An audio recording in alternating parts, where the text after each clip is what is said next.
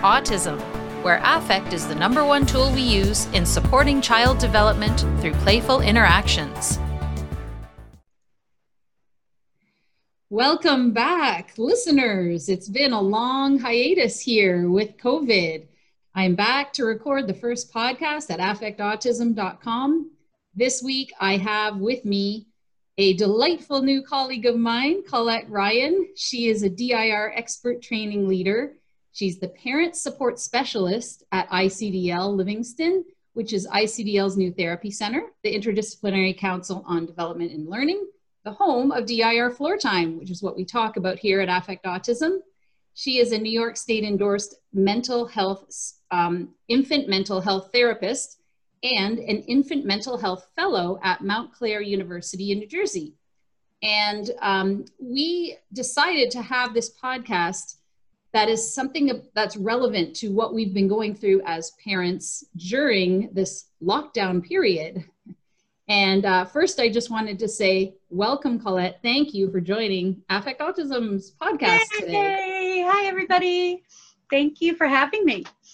So, we're going to have some listeners that are on audio only. We're going to have others that watch this on YouTube or on the website itself.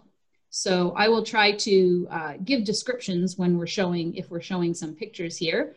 But just to give you guys some context, during this lockdown, uh, I've been doing the online parent support drop in for ICDL, and it's every Monday at one o'clock Eastern time. For anyone that wants to sign up, you can go to affectautism.com slash events. And it's really picked up during this lockdown, as Colette knows. And uh, Colette's been doing mini seminars every Thursday morning at 10 a.m. Eastern time.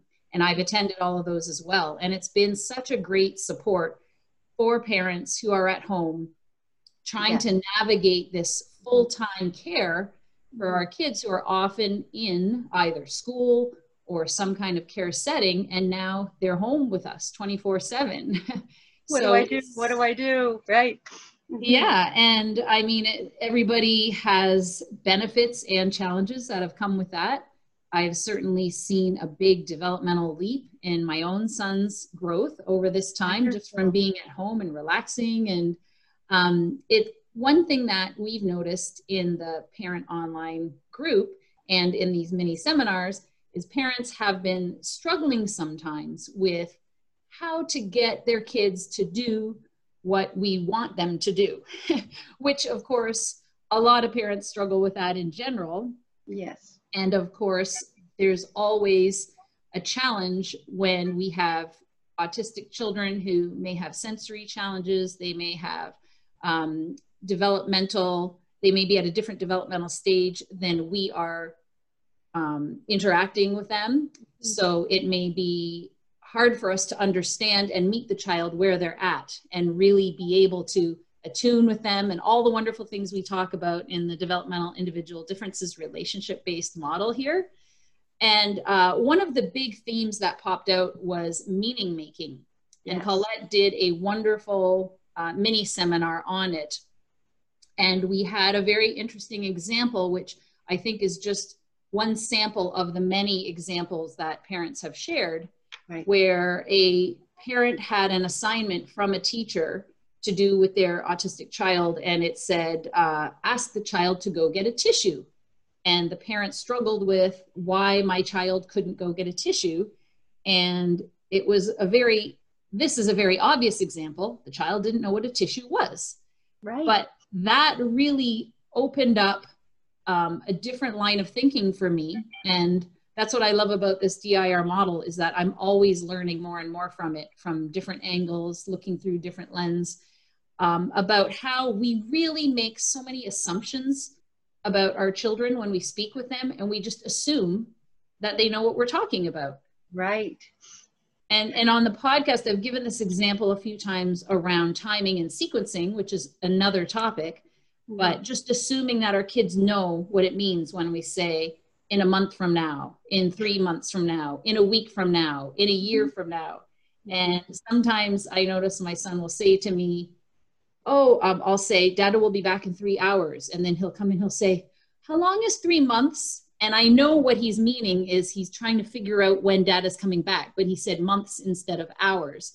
Right. And it's just clear he doesn't really have that concept of time yet. So um, I, I would love for you to tell us a little bit about meaning making and where we can learn from this within the DIR model.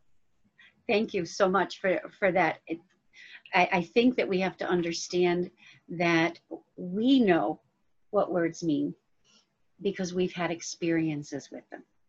So we know that red is that pretty color and it's on an apple and and maybe it's on my clothes or my shirt because we've had experiences with red many times our kiddos haven't had that many experiences maybe with red or experiences with a lot of other things in their world that we think, oh, just go get the tissue. And we forget there's no meaning making there. They haven't made meaning. They don't have enough experiences with a tissue to know to go get that thing that comes right out of the box and you use it to wipe your nose. We have the meaning and they don't. So I think it's interesting to think about um, just thinking about this apple think about an apple. We have an experience with an apple. It's red, it's juicy, it crunches. Over our, our, our time eating that apple, we have noticed so many wonderful things about what is an apple. Our experience with an apple is different if all we've done is looked at a picture of an apple our experience with an apple then would just be it's the red thing that's that shape whereas if you've had an experience crunching it maybe painting with it feeling it looking at the different colors of apples now you've had an experience and now i know what that apple really means so that i can ask for an apple if i'm hungry because that tastes so good that's using the word functionally. We now have a functional understanding of what apple means. And it's the same thing with numbers. If you think about that number that goes in this shape, oh, that's a two, and it means this many. Wow. And then the thing that's crossed, that means I add them. Another symbol okay, I have experiences with that. I know what that one is. And then at equal sign, okay, I've got an experience before with equals. So now I know how to do this. But what if I really throw something different in there? So just just for the listeners, Colette was just showing two plus two equals four. and now we're looking at something that I have no clue what it is. No, what picture. in the world is this thing? It's green on the outside, kind of red, and then orange, and then the middle is white, and it it looks like it's about eight to ten inches wide, and I have no experience with this thing. It sort I of looks like a, a, meteor from the solar system yeah. or something exploding or exploding. It's it there's no meaning making for me because I have no experience with this thing. However, if you tell me that it's a pandanus and it's a sweet pineapple-ish banana tasting fruit, oh, I have experiences with a pineapple and with, with a banana. So now I have something to pull from to make meaning of what that thing really was. Does that make sense, Daria? Yeah, and it, it makes me think of something that I saw um, a woman I know post about her young child who is neurotypical that the child is calling all animals cat or no sorry the, the child sees all animals and says meow so whether it's a dog or other things Mm-hmm. And this is just a typical part of development. Um, mm-hmm. They've somehow made meaning around a cat, right. and the cat says meow, and then they see a dog, but they don't necessarily know that the dog and the cat are different because Right. they haven't had the meaning yet with dog or That's other dog. animals. Love that analogy. Love that. They haven't had that experience yet, but they saw something with four legs, a tail, ears, and fur. So that's got to be that other thing that I know that somebody said it was meow. Love that analogy. Thinking about how our kiddos are making meaning of the things around them. So I can very easily get out a picture of a bus and look at that and make meaning. It must be something that's yellow and has wheels and there's windows in it. But unless you've actually gotten in a bus or seen a bus, you don't realize that it's long. And people actually go into the bus and it takes you places because you haven't had that experience of what a bus is. So I think understanding how our kiddos make meaning helps us to understand maybe what they're not getting. Why is he not following that direction? Because maybe she doesn't understand or hasn't made meaning of what you're asking. Go get your boots and then put them in your closet. Now we have to think of the meaning of go, get, boots, and closet. That's a lot of meaning making. And when we think about our cognitive load, our brain energy, how much um, brain budget do we have, so to speak? If I'm using all of my cognitive load to figure out what those words mean, I don't have enough left over to actually do the act because I can't make sense of it. So if we can think about the meaning making piece first, has the child had an experience with that thing? Now we can think about how am I going to sequence those steps? So maybe we think about just giving one direction first. Go get your boots. And oh, boots, I know where boots, I know boots are the thing that I put on my feet. So I've made meaning of that thing. And then, oh, you've got your boots, put them in the closet. So now we've reduced that cognitive load and he's only had to think about the closet now. And now I've made meaning of that whole experience. Make sense? Yeah, and I think of a couple of examples from past podcasts I've done. One was with Dr. Ira Glovinsky, who's a psychologist in Michigan. Mm-hmm. And he said that one little boy came in one day and he, he said, My dad's always saying, calm down, calm down. What does calm mean? yes. And and I thought, well, that's interesting that the child was able to verbalize and say that because Mhm. a lot of kids might not even know what calm means and they would never tell us that. But we continue to say calm down, calm down. And Mhm. unless they know that feeling of calm and and um, occupational therapist Maude Le Roux has said to me, you know, like my son's natural state is upregulated. So he might not even know what calm is because Right. his natural state is hyper and up and moving. So to understand calm is, is totally something. Mhm. And Yeah. when he is in that calm state, do you ever identify it for him? Oh, look, you're calm. right. So he hasn't gotten that meaning of calm because it hasn't been pointed out to him. I think of something that I see quite frequently in schools that makes me a little, little sad. Um, is we're telling kids to have quiet hands. Mm. What does quiet hands really mean? We have a meaning ourselves of what quiet hands would be. If I can think about the word quiet, it means no sound, nothing around. So we can infer, oh, quiet hands much means must mean no sound from my hand. But we're adults and we can reflect and use logical thinking. For some of our kiddos, we're saying quiet hands and they have no meaning for it. And then they end up getting reprimanded or in trouble for not having quiet hands when they have no meaning for what that means.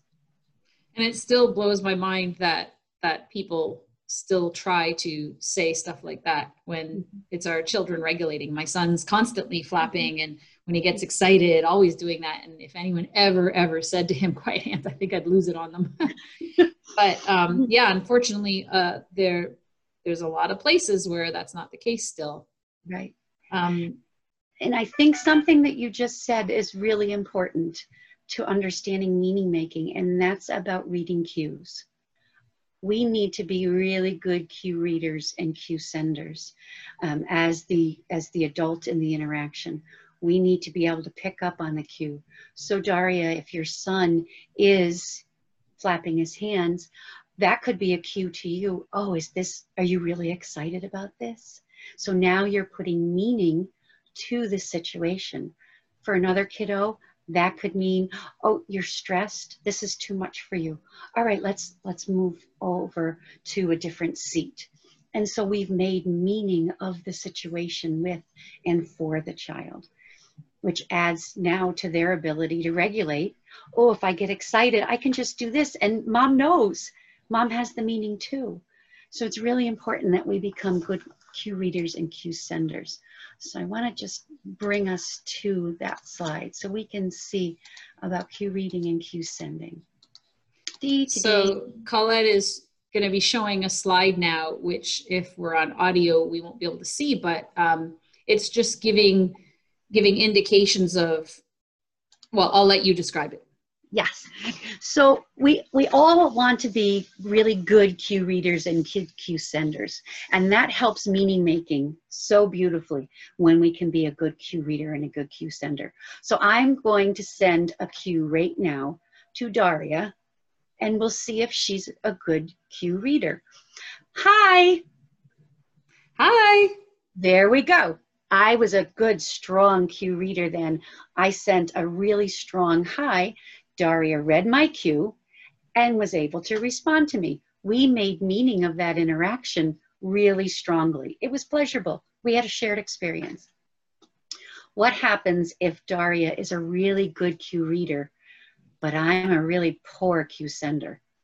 So I might say, mm, mm, yeah, and Daria, call it? Uh, Daria's going to really try hard. And, it, and if you were watching, able to watch her, you saw that she actually came closer to me. She's trying really hard to figure out what my cue is. She's a really good cue reader in that instance, but I was a poor cue sender. So Daria had to work extra hard in order to figure out, oh, you're trying to say hi, and then she could respond back. So what she did was make meaning for me of my, hmm, oh, you're saying hi, hi. So now I have a meaning for that attempt. If I was a strong cue sender, but Daria was a weak cue reader, I could say hi, and Daria might be looking all around because she wasn't in that moment a really good cue reader. So what I might have to do is what she did, come closer hi, and use more affect. Hi. And maybe that would help her become a, a much stronger cue reader in that instance. The really difficult interactions that we have that um, don't make a lot of meaning is with a, a weak cue reader and a weak cue sender. And those usually need an adult facilitator to come in and help make meaning. But it's through reading these cues that we can help kiddos make meaning of the situations that they're in. If I use this, and, and I apologize beforehand, I have a really big affect. So if you're watching, sorry. But if I'm with a kiddo and I'm making, I'm like this, wow, that's so good. They're making meaning of that interaction as something pleasurable, something happy. We're having a good time together. If if I'm crying or if I'm really sad, that situation for that individual is going to have a meaning that might be more negative. So even just using our affect to help make meaning is important for our kiddos.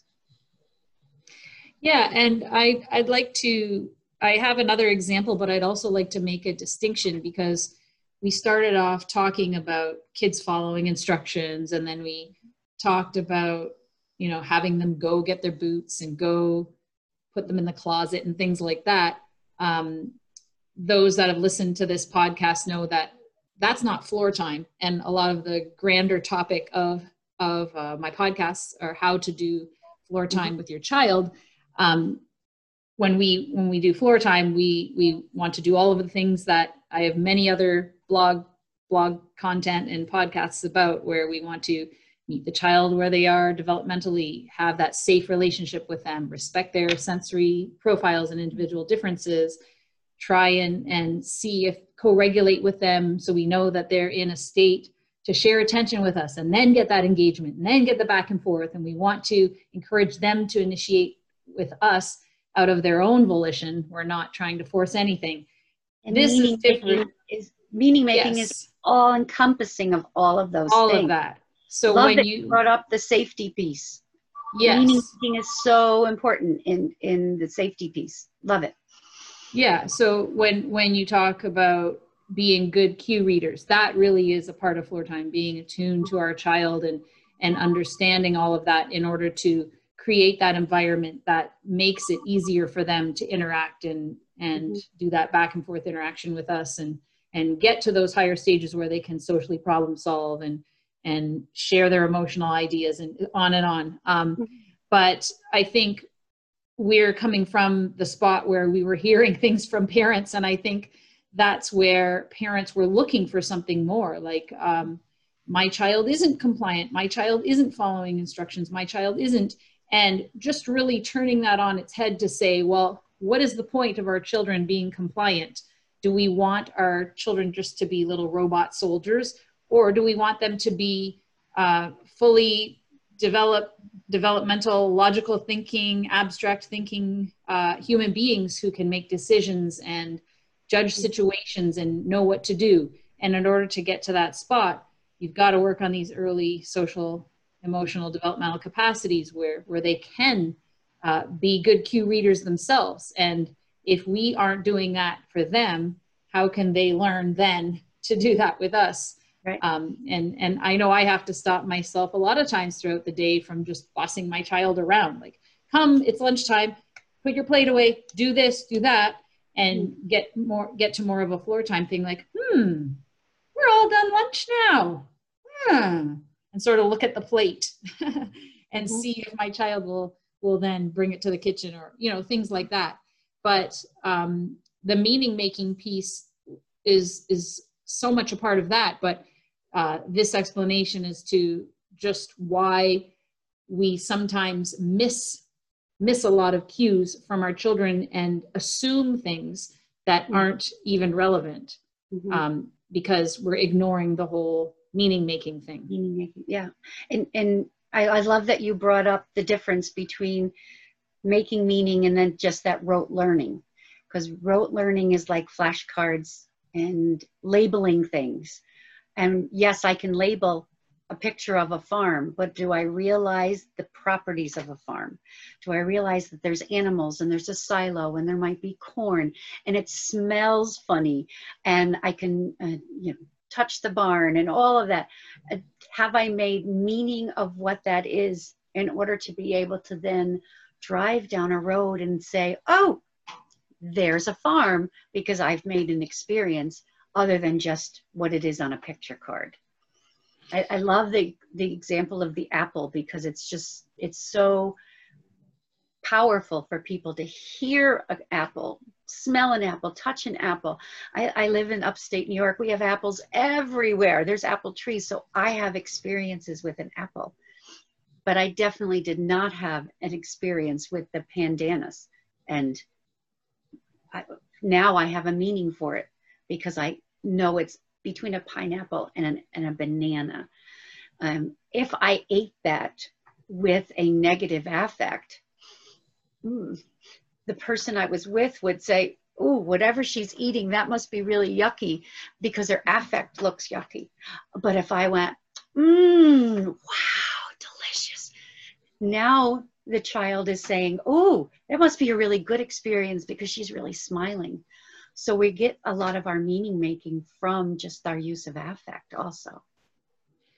Right. And affect, of course, being the cornerstone of the DIR model, which is why the site is called Affect Autism. It's all about the affect. And um, that's what our children are going to attune to in us to engage with us is our affect and our nonverbal communication and mm-hmm. um, that emotional piece that we bring mm. and um, i just i think it's the time in lockdown has been an eye-opener for a lot of people because i think um, especially maybe children who have more profound challenges with sensory issues and um, maybe with a lack of structure. It, it could go either way. I've heard stories where children have been so relaxed now because they don't have all these demands that school has placed on them. So they, they don't have to rush out and be around all these people and have those bright lights or loud noises or whatever it is that might be overwhelming their sensory system. They're at home, so they're more relaxed. And I've heard the opposite from other people where um, you know they're desperately trying to participate in this online learning and the online learning might not be what's best for our children who aren't yet at the higher capacities mm-hmm. and able to learn in a regulated environment on a computer sitting there um, in a two-dimensional space right. and i think that's what a lot of the parents have been frustrated with is they want their kids to be learning during the mm-hmm. time off but the children have no interest in looking at the computer or sitting there and mm-hmm. um, i didn't even try with our son i thought like he he had you know a few social visits a week where mm-hmm. he'd see his friends and he was curious to see what they were doing but the attention span was so low and to try and get any kind of learning without doing that meaning making and affect um, would really fall flat and the times that i saw him spend the most time on one of the um, school Zoom meetings was when the wonderful floor time therapist would do hangman. And so it's an activity they all did together and they'd have the child pick out a topic that they like and then they would you know have the blanks and guess what the word is and those children are at the stage where they're recognizing letters now and my son was so excited to do this because we've been doing this at home now as well, yeah. playing hangman with words from, you know, the video game that he just learned how to play in the time off and, and mm-hmm. things like that. So when it's engaging, fine. But we've heard some stories in the from parents of, you know, yeah. trying to get them through a math lesson or something yeah. that sounds horrendously boring, um, even for us, let alone for the child. And mm-hmm. especially right. if you're not bringing it into what they're interested in and they have no meaning, what is the point? And when we think about pre COVID, what was their meaning making of a screen? Previous, their screen time maybe was to watch a movie or to talk to grandma. Their meaning making of screen time was pleasurable and fun. Now we've changed that meaning. Wait a minute, I have to do something now? this is this is not what I was signed up for. This is supposed to be a TV or you know talking to grandma. Uh, so thinking about how that meaning making has changed even through the lockdown and and everyone being home. The meaning making of the computer is now totally different. Now it's sometimes a stressful thing for our kiddos to to have to relate to because there's not enough affect there for them. There's not enough of something to grab onto. We have those wonderful mirror neurons in our brain that help us to get an understanding of a situation by looking at the other person. Well, if mom or dad or caregiver are so stressed about having to be on the computer and learning, well, there's some meaning making that's going on there too. This shared experience is not pleasurable, it's not fun. And so that's what the kiddo is going to pick up on also. Um, not to, not to say that we shouldn't have online learning, but we might have to tweak it a little bit for our kiddos, particularly as Daria mentioned, the kiddos at the lower capacities. They have to have meaning making around what's going on on the screen. So just because you're showing a picture of two plus two equals four without meaning making of what a two is, what a plus is, what even a four is, that's going to be very difficult. Yeah, um, and and I know we've had some family calls online, and you know it, it's very stressful for my son because everybody's sort of looking at him and wants him to say something, wants him to do something, and he'll sort of come look, and then he'll be like, ah, and run away. and the one thing that enticed him was someone put that space background. You know, it's one of the default Oh. backgrounds in Zoom, and and he was saying, um, my in-laws have a dog. He was saying, you know, so and so is in space. And he thought that was cool to look at. But even that got boring by the next Zoom call. You know, I think maybe a couple of times it was interesting. And then the next time, nope, I don't want anything to do with this. I feel like I'm being put under pressure.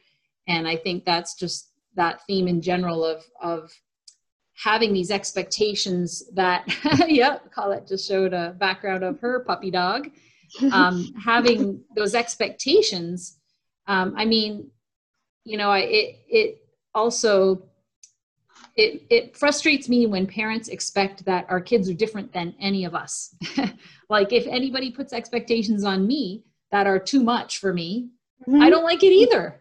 No. so why don't we extend the same respect back to our kids? But the problem is um, we have certain expectations in our mind of maybe what an 11 year old should be doing could be doing and instead of looking at our child where they are developmentally what their individual profile is maybe this wasn't hard for you growing up but but it is challenging for your child Mhm. um, and and and vice versa our kids are have amazing ideas and everything and just finding the way to get into that world and share those experiences Mhm. um, i know i did a, a podcast with jahan once Mhm. about um, it was about scripting and speech and language but she gave a wonderful example of meaning making of a child who now i don't rem- let me see if i get this correct. It, it might be off so if anyone goes back and listens to this podcast because i'll link to it in the blog post the story may be a little bit different but it was something like the child uh, she was going to reach up high on the bookshelf or something and someone said careful careful and the child said it's raining it's raining. And so what jahan realized uh, from talking with the caregiver was that one time on a school field trip they were all off the bus they were out and it started pouring rain and the teachers went it's raining get back on the bus get back on the bus.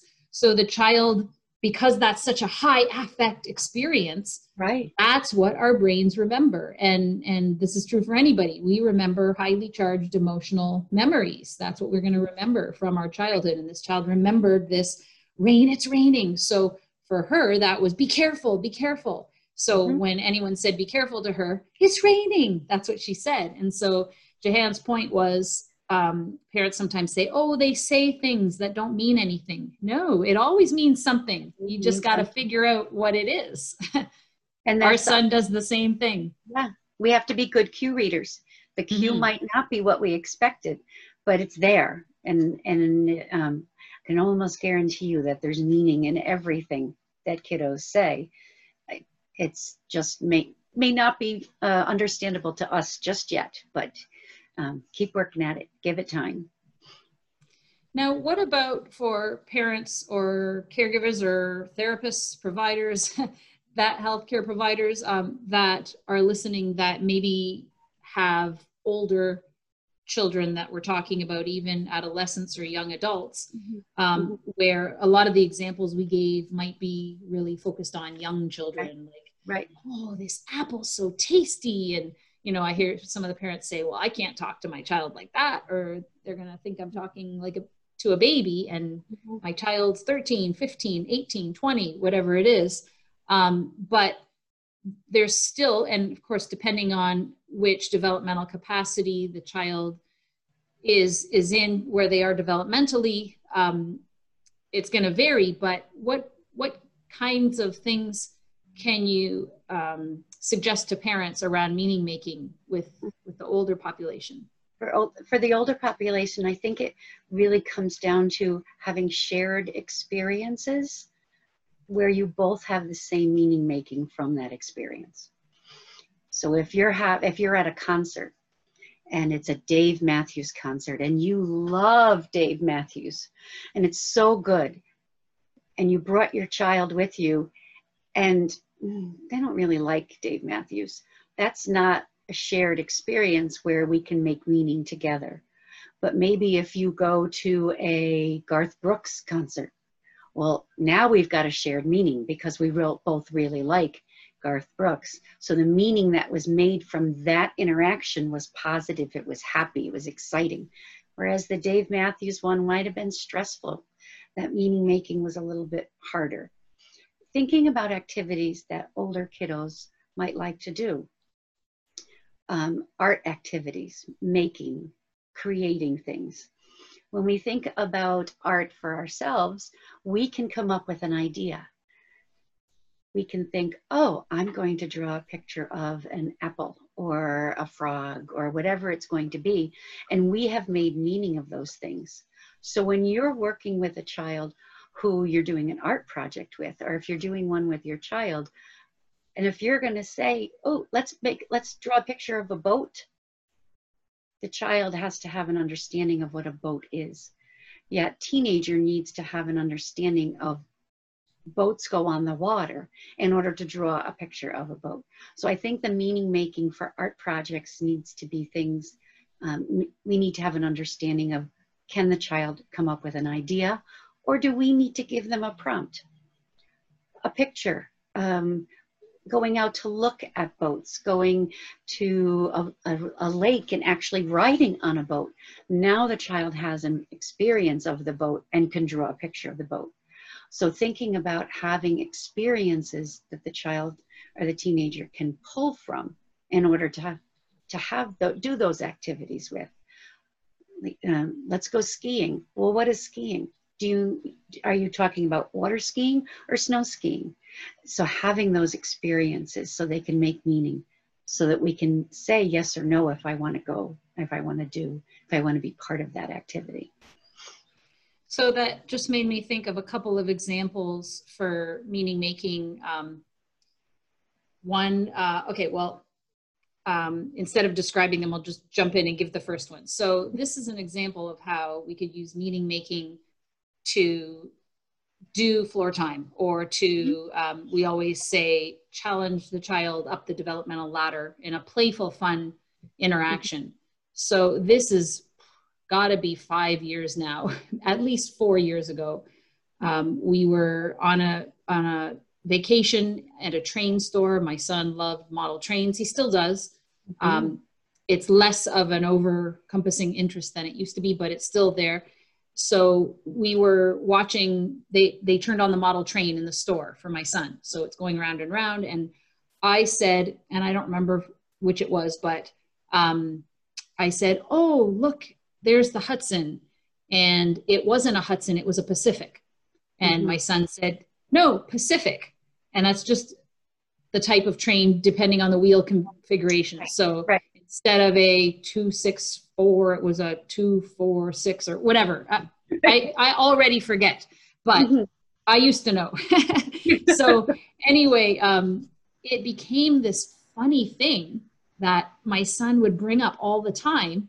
And it was amazing to me how he brought it up in such appropriate contexts in different situations. So, um, you know, he, he, reminisced on it at the time, like, ha ha, mama thought it was a Hudson, but it was a Pacific. Ha ha ha, silly mama. So I, of course, you know, hammed it up like, oh, silly mama. I thought it was a Hudson. Oh my goodness, silly mama.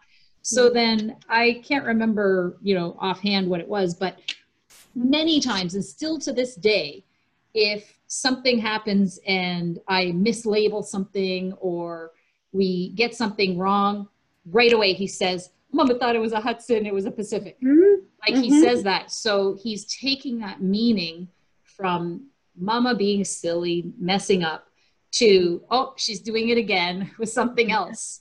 And I just, I love that. And and then it makes me think of another example to ask you about because I bet there's parents out there saying, well, you know, sometimes I have no clue what my kid is interested in.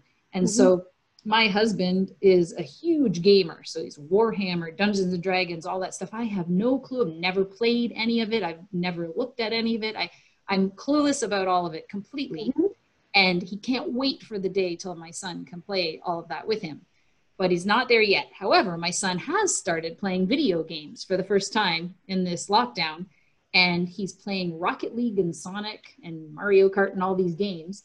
Mhm. And I haven't gone anywhere near the TV. If I even watch them, I feel like I'm nauseous because it's moving so quickly. Right. So now he wants to play Hangman with me, and he's saying something from so- something from Rocket League, and I have no clue what to write from Rocket League because I'm clueless about it. So I can imagine parents out there might say like, "Oh, my child's totally into Dungeons and Dragons, but I don't know anything about it. How do I make meaning with my child?" And for me, that would be more of a higher capacity challenge where I'm like, Sonic or Rocket League, I don't know anything from Rocket League. Hmm, what's what's in Rocket League? Sorry. um, Rocket, what's in Rocket League? Oh, I don't know. You know, and just sort of do that playing clueless to the point where you're trying to find out. And in this case, I really am clueless um, trying to find out some more information and use that to get back and forth interactions Mhm. and use that to do facilitate floor time. Like how can we talk about this and get 100 200 300 back and forth interactions to really challenge our child to think and have to explain? Because if my son goes out into the world and at school says that's not a hudson it's a pacific ha ha ha nobody else knows what he's talking about. Like me Right. and him know, and dad knows because he was there too and he heard about it for the last five years, but nobody else knows. So I was wondering if you have some thoughts about that. First, I wanted to, to, to commend you on your, um, your example about not knowing the Pacific and the Hudson and making it playful. Your affect made it um, more of a positive thing. So making mistakes then, now the meaning making around a mistake is, ah, I made a mistake. It's okay. And, and that's going to stay with him for a long time. So way to go. Um, when it comes to all those video games, I'm so clueless. I have no idea also. Um, the one that, that a few of my kiddos are doing right now is Minecraft. It goes right over my head. Uh, so I have no meaning making with it. So I'm on the short side this time because I have no meaning making. Um, and if I present it to the child with an affect like, I don't know about Minecraft, let's go on to something else. I'm not joining them. I'm not following their lead. I'm not challenging them at all. I'm dismissing it. And what's the meaning that they've made from that interaction? Oh, Colette doesn't want to have anything to do with Minecraft. And I can't talk to her about it because that, that was a negative affect. But if I can go, wait a minute, wait a minute, wait a minute, Minecraft? Okay, okay. Tell me more. So I've almost put a pause on it to help that kiddo with that gift of time get to processing because now I'm going to ask him a question. And we know that questions take more of that cognitive load. So I'm going to pause everything around me and, and bring us back to this safe spot of tell me more. I want to know more about it. And then from there on, you have to fake that affect. Feel free to go over the top. Minecraft. Wow. Oh, that sounds cool. Yeah, yeah. Tell me again. Oh, that happened really? Because now we're having a shared experience that we both find pleasurable. And we have circles going back and forth and back and forth. And we're challenging that child to reflect on their own thought processes and maybe about our own as the neurotypical adult in the interaction, maybe they can start reflecting on me also. And then what comes after that is being able to reflect with a peer. So having that that support system built in that's positive and excited and happy just adds more and more to the child's development and gets them up that developmental ladder around an interest that they have and maybe we don't. Now that that makes me think of um, another thing too that as a parent, if I were a parent listening, that I would ask, um, what about the kid who will go on and on and on and tell you every detail you never wanted to know about Minecraft? So if I say something to my son, I don't even have to ask him. He comes upstairs and he says, "Oh, Mama, uh, I scored a goal in the orange net." and the such and such car did this and then dada did this and blah blah blah, blah. and he will talk for like a half an hour about all the exciting things. So i always try very much to be like oh, whoa that's so cool. Wait was that good or was that bad? He says i got eliminated. I want to get eliminated. Wait a sec isn't that bad if you get eliminated? No um blah blah blah blah. And i said well what does that mean if you get eliminated? Oh you have to start over and pick a new car. Oh that's why you like to get eliminated. Do you like to do you like to make a new car? Yeah yeah i want to be this orange car and blah blah blah blah blah blah blah blah blah blah blah so um he of course is developmentally a little bit younger maybe an older teenager you know wouldn't wouldn't share with like the excitement of a kindergartner describing the new video game and and use that kind of affect that I did like wow you got eliminated oh man mm-hmm. but um, with an older child like you said you you could do the same kind of thing like wait a second I don't but I don't get that like what what's so fun about Minecraft?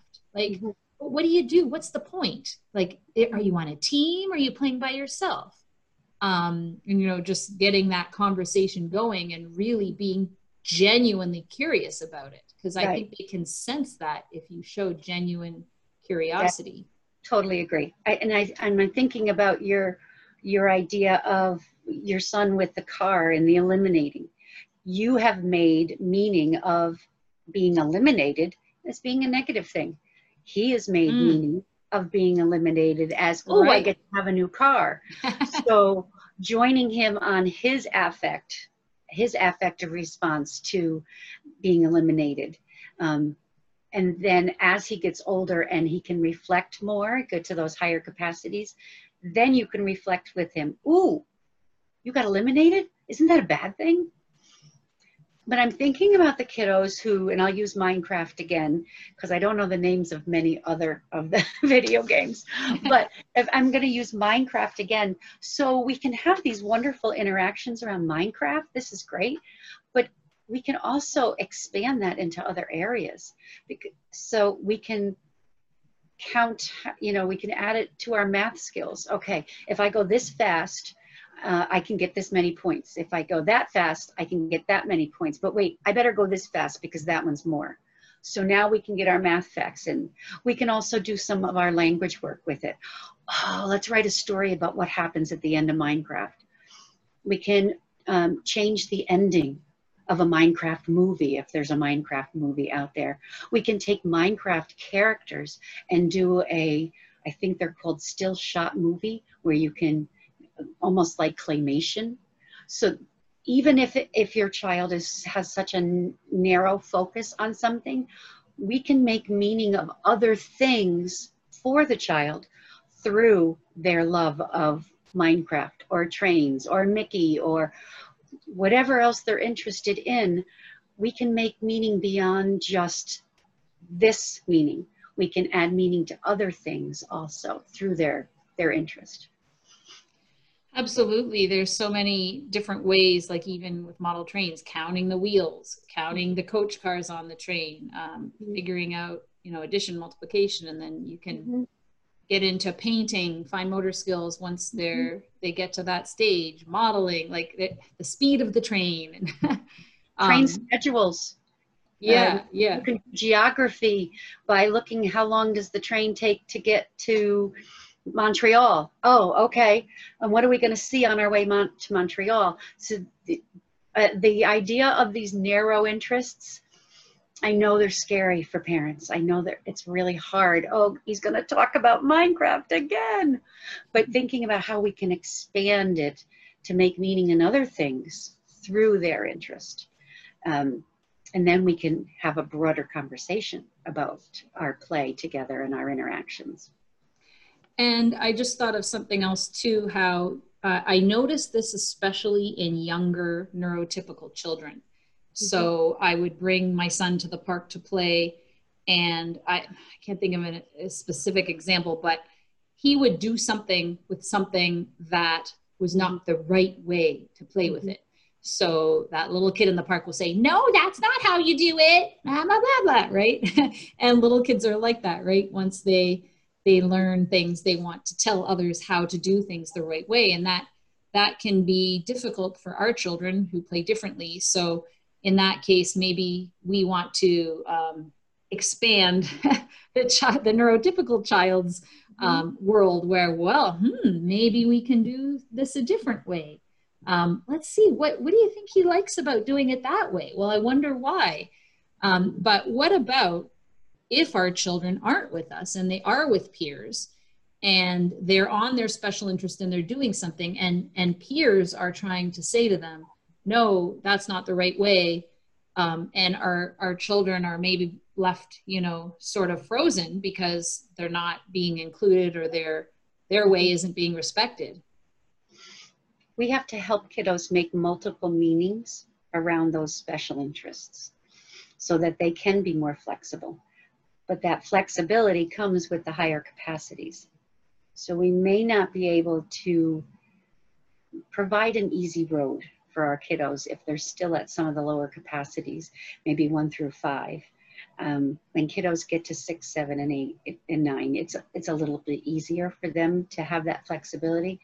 Um, so it, we just have to um, pave the road, I think, for our kiddos at the lower capacities, and and maybe do some um, role playing and provide them with those experiences also. So anything that you can think of that somebody else might say about their interest, have that that role playing and see if we can provide that, that experience of how how can I make meaning of what I love when somebody else is telling me something different about what I'm finding so pleasurable.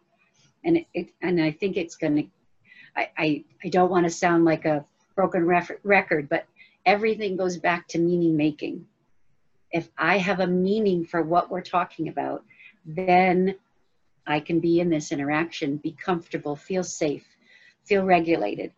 But if someone's going to bring me something I have no experience with and just ask me to identify it or repeat the word or say say please say yes say no if i don't have a meaning for those things then i I'm going to get in trouble because I don't know what I'm supposed to be saying in that in that instance. And and that's where I usually get into trouble. Well, I get in trouble all the time, but I get into trouble with a lot of families because I ask them to not use please and thank yous at first because there is really no meaning making at the lower capacities for please and thank you. Please and thank you. Manners are by its own definition, something that you do with others when you're relating comes to the higher capacities. The lower capacities, if we wait for them to say please or thank you, we're just basically cueing them and they're reading the cue and thinking, oh, I got to do that thing again. But there's no real meaning making to it. Yeah, and I think the key thing that you said there is the role playing because um, I think it might be it it might be the tendency for some parents to say, if you get into a situation like this and this kid says this to you, then this is what you should say, and blah, blah, blah. And that just sort of right over yeah. their head. But if right. you actually, and, and I like how Dr. Greenspan, um, who originally created the DIR model in floor time, he always talked about doing these kinds of things in a safe, calm place with those that you're most comfortable with. So that's why we're doing floor time at home with parents who are in a comfortable time when we're in a good mood, we're not hungry, we're not tired, we're not distressed about something. And then you can have this role play where you're another kid who comes in. You could even be a stuffed animal, like, hey, I don't like what you're doing, or whatever. If it's a bigger right. kid, then you'll just be yourself. Uh, well, I'm going to pretend that I'm this person. Um, and enacting it out really takes it one step away from reality as well so it's it's not as direct pressure on the child but then it's also practice for real life in a mm-hmm. playful setting right and, and, i love how you brought up that that those emotions of when you're tired when you're sad when you're angry those have mean those are meanings that you have made so when someone has asked you how are you feeling today you have to have meaning making of the word oh, I'm, I'm pretty good today, or I'm, I'm sad today. So again, all roads lead back to meaning making. And when we think about asking our kiddos how they're feeling, or um, experiencing these emotions, it comes back to those playful interactions that they've had at home with us, where they've been able to safely play out anger, safely play out aggression, anger, sadness, frustration, happiness, excitement. And now we've helped them assign a meaning to it. Definitely. Um, and I'll give one last example before we sign off. Um, my son watched a few months ago now he hasn't watched it in a while but he started watching that daniel tiger and yes. there's this play scene where the cat wants only i can't even remember. I think it was bears or monkeys on the train but daniel brings a bear or something and she says no or a tiger. And he doesn't understand because he missed her saying it's going to be a monkey train. And she goes meow meow. And my son does hey we're still doing that. So if he gets really angry i'll say meow meow. Or if he does something and and i'm getting frustrated to let him know that this is frustrating i'll say meow meow. And right away he laughs and he says katerina was angry at daniel tiger. Like he always references that. And i thought that was such a good cartoon that he saw because it really helps express and then they break into song like use your words blah blah blah some song about they using your words. but um it, it, was such a good demonstration for him even though it wasn't real life. Like even if if dad is grumpy and hasn't had his coffee yet and and like grumbly or something i'll say oh dad has meow meow right now or something he hasn't had his coffee yet and it's and just a fun way yes yeah yes yep. yes so what can we do for for meaning making for families. How can we enhance our meaning making? And the first thing we can do is to treat everything with intent. And then we want to use that experience to make meaning by using your affect and your body language. So if we go back to your example, he said meow meow. You treated that with intent. You added the affect and the body language. Uh, you you came closer to the camera when you did it and you went meow meow so now we have that meaning making of it. We joined in with the meaning making, even if it didn't make sense at first. Meow meow. Why is you using meow meow? Oh, I'm going to join it and I'll figure, I'll be able to figure it out. Um, and then we want to be in, kids know when we're in it with them. They know when we're there. We can have these wonderful, rich, um, interactive interactions with a lot of affect to them and create meaning around the actions that our kiddos do. Wonderful. Well, thank you so much uh, for spending thank time you. today.